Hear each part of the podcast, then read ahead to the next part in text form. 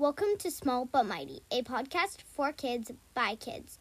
We are going to talk about the ways kids can make a difference in the world. So, if you are a kid who wants to spread joy, learn how to enjoy the people around you, or just convince your parents to buy the next toy you ask for, then this is a podcast for you. We might we may be small, but we can still do mighty things.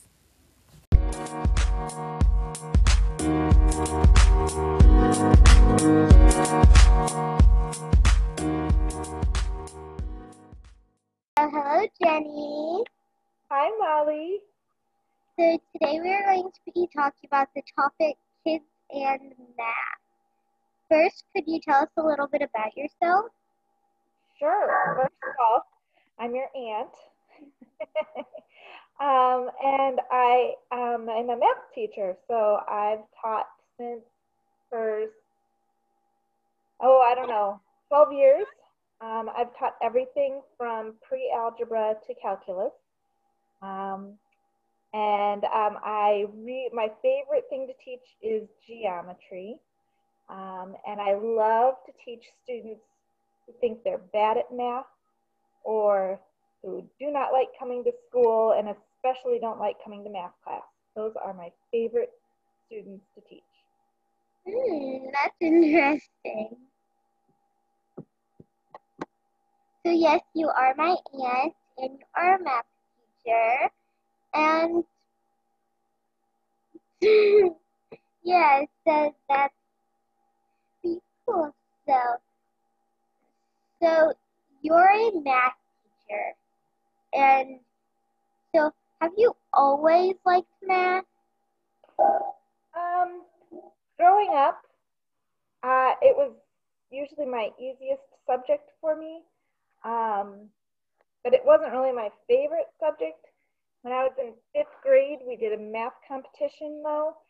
And I remember being so um, puzzled by all the questions on the math competition. And we'd take a test that had five questions, like once every few weeks. And I was so interested in how to actually solve the problems that I would write down the questions as fast as I could on my scrap paper in like the extra time I had. And I would take them home to my dad and I he would show me how to do all the problems because my dad is really good at math. It's your grandpa. Um, so that's my first memory of really enjoying math. So that was fifth grade. Um, and with his help, I actually ended up winning that competition. So that was pretty cool. But um, until that, it, it was just like, okay, math's okay. Until I was a senior in high school and I took calculus and it was like something just clicked and then all of a sudden all the math that i had learned just all of it made sense and i thought it was really cool and um, that's what i wanted to do um, i don't know if you're going to ask me this but when i went to school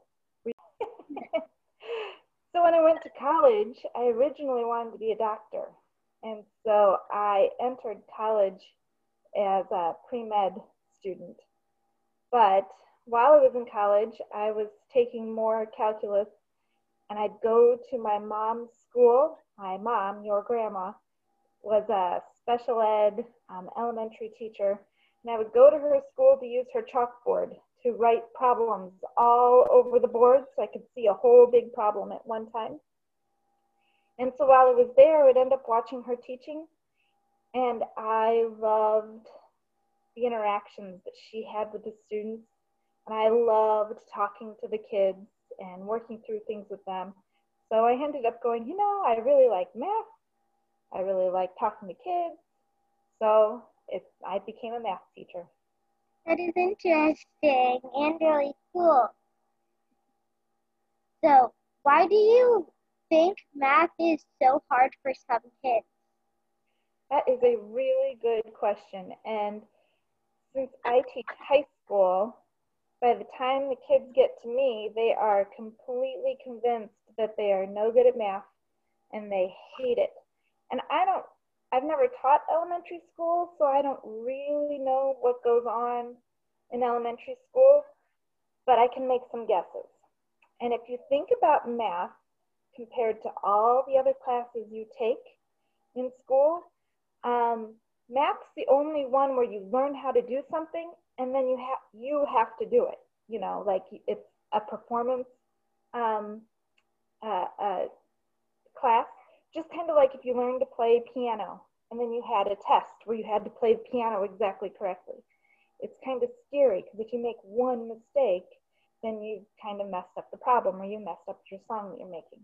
Whereas if you take like English or um, social studies, you read something and you kind of memorize pieces of it and you interpret pieces of it, but you're actually not creating, you know, um, a, a, new history or a new government or whatever. You're just kind of um, analyzing things that you read. Whereas for math, you learn how to do something and then you have to do it. Um, so I think that since math is so different than other subjects, that can be challenging for students. But then I think another big factor, and I might make some people angry saying this, is that there's a lot of adults and especially parents that don't think they're good at math. And so when kids get frustrated at school because they didn't do well on a test or an assignment, and they come home and they show it to their parents, and their parents' first reaction is, Oh, I'm not good at math either. Or, Oh, I don't know how to do that. Oh, my goodness, what are your teachers teaching you? Then the kids kind of take on the same um, attitude like, Well, if my parents can't do it, then I must not be good at it either. So it kind of just keeps um, going. You know, it's this perpetual uh, pattern where if the parents think it, then the kids think it, and then the kids are going to tell their kids, yeah, I'm not good at math. And then we just have this problem where everybody thinks they're not good at math. Yeah, it happens sometimes. How about you, though, Molly? Are you good at math? Yeah. I thought so. Do you use math a lot as an adult? Um, I think a lot of, especially when you get to high school math, a lot of the purpose of taking math class is to be really good at problem solving and critical thinking. So when, um, as an adult, if I'm trying to decide between getting a cell phone at Verizon or Sprint, and I look at their um, plans and kind of analyzing I have to pay this here and that there and figuring out which one makes more sense for my family. That's use, using math. It's not actually, you know, multiplying or dividing. It's just comparing two, um, two plans. Um, of course, I use it when I'm cooking. Um, I had a problem a couple years ago. I tell this to my students because they, and they make fun of me, but I was trying to make Chex Mix for Christmas and all the pans I had when I'd stir it in the oven, it was falling out of the pans. My pans weren't big enough. So I was like, I've got to figure out which one of my pans is the biggest. And so I actually measured the volume of all of the pans in my house and figured out that my deep dish pizza pan would hold the most Chex Mix. And that's what I made my Chex Mix in then. So, so I did use math then. Um, I remember helping my dad build his deck on the back porch. We made it when I was in high school, a long time ago. But he wanted to make sure that um, the supports made a right triangle. And we actually used something you probably haven't learned yet called Pythagorean theorem um, that I teach in geometry um, to see if it was a right triangle. So I use math in um, in my everyday life, but it's not necessarily math like you learn in elementary school. It's sometimes just figuring out what, um, when the presidential election was going on, and you look at percentages of who's ahead and what's the chance of this happening, um, being able to understand the news articles that we're talking about that is definitely using math that you've learned. Yeah, you can also use math when you're counting money too. Yep. And when you're baking cookies. And so one time when I used math is when I was baking cookies, but we didn't, the recipe doesn't make that much, so we doubled it. So we had to use math then too. I had when I doubled my cookies and then your bowl isn't big enough. Has, has that happened to you? So even the estimation in your brain, when you think about the spatial reasoning, if I double this recipe, will it still fit in this bowl? That's also using your math skills. Yeah, sometimes it doesn't. Oh, and then you've dirtied an extra bowl. Yeah. Or you could just eat the extra cookie dough. Yeah. Yeah. Invite me over if you do that.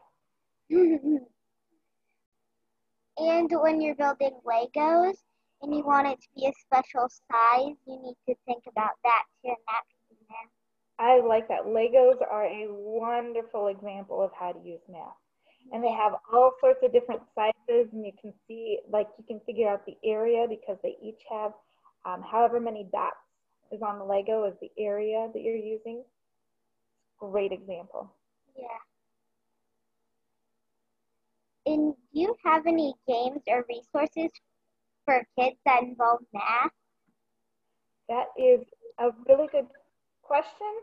And unfortunately, I teach high school, so most of the things I have are kind of boring high school. The resources for high school don't have any pretty pictures and um, things, but I know that my kids, my uh, Jack and Lucy, my son and daughter, they use, um, when they were in elementary school, they used Prodigy.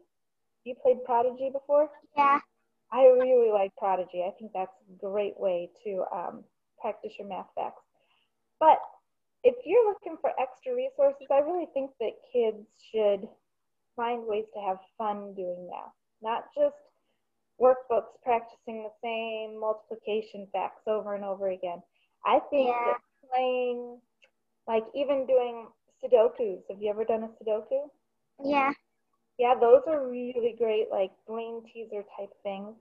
Um, playing um, board games that require some sort of strategy. So, not like Chutes and Ladders where you just spin the spinner and move, but games kind of like, um, I think you guys have Rush Hour. Do you have Rush Hour? Where Mhm. you the cars Yeah. and try to get the car out. Um, or that Shadows in the Forest game where you have to hide behind the trees that just kind of may ha- make you kind of do some problem solving. I think those are great. And then I also like Minecraft. Have you ever played Minecraft? Yeah. Yeah, the spatial reasoning to build different um, houses and um, and those, and to explore. I think those are great ways to to get interested in math. Yeah. So my suggestions are playing Monopoly, Okay. the game of life. And then we Uh-huh. have car game that like Rush Hour. Yeah, I bet it might be. I Uh-huh. think I gave you Rush Hour. Yeah, and then puzzles, doing puzzles. Yes, like jigsaw puzzles. Those Yeah. are my favorite.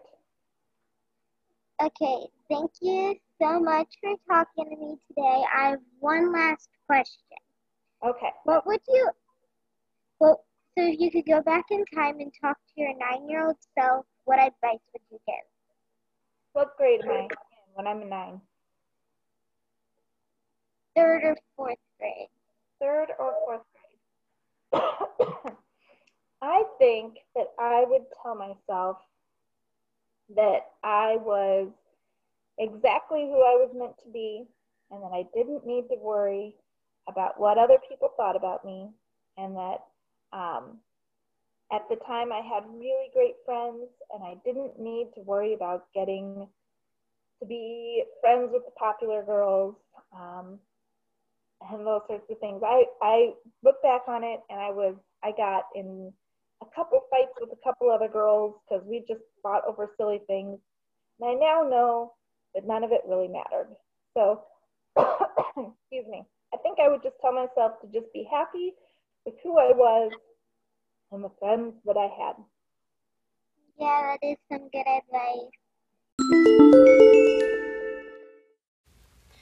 I hope you guys enjoyed listening to Small But Mighty. We post a new podcast every Tuesday and Friday. We may be small, but we sure can do mighty things. Subscribe and keep on listening.